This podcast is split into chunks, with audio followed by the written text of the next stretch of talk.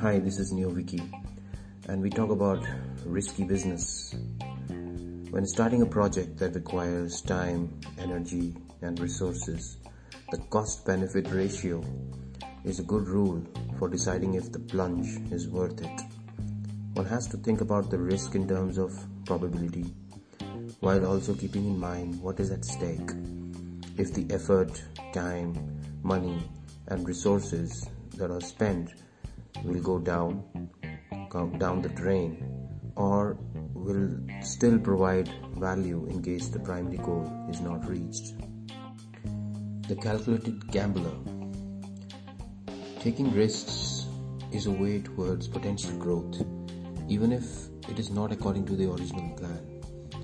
When entrepreneurs fail at their startup, a large chunk of them still benefit by new connections and friendships new job opportunities, or a pivot towards another company.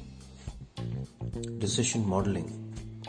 One needs to take into consideration that any risky decision has the probability of failure, and one has to move towards any decision keeping in mind the potential benefits of not reaching the goal.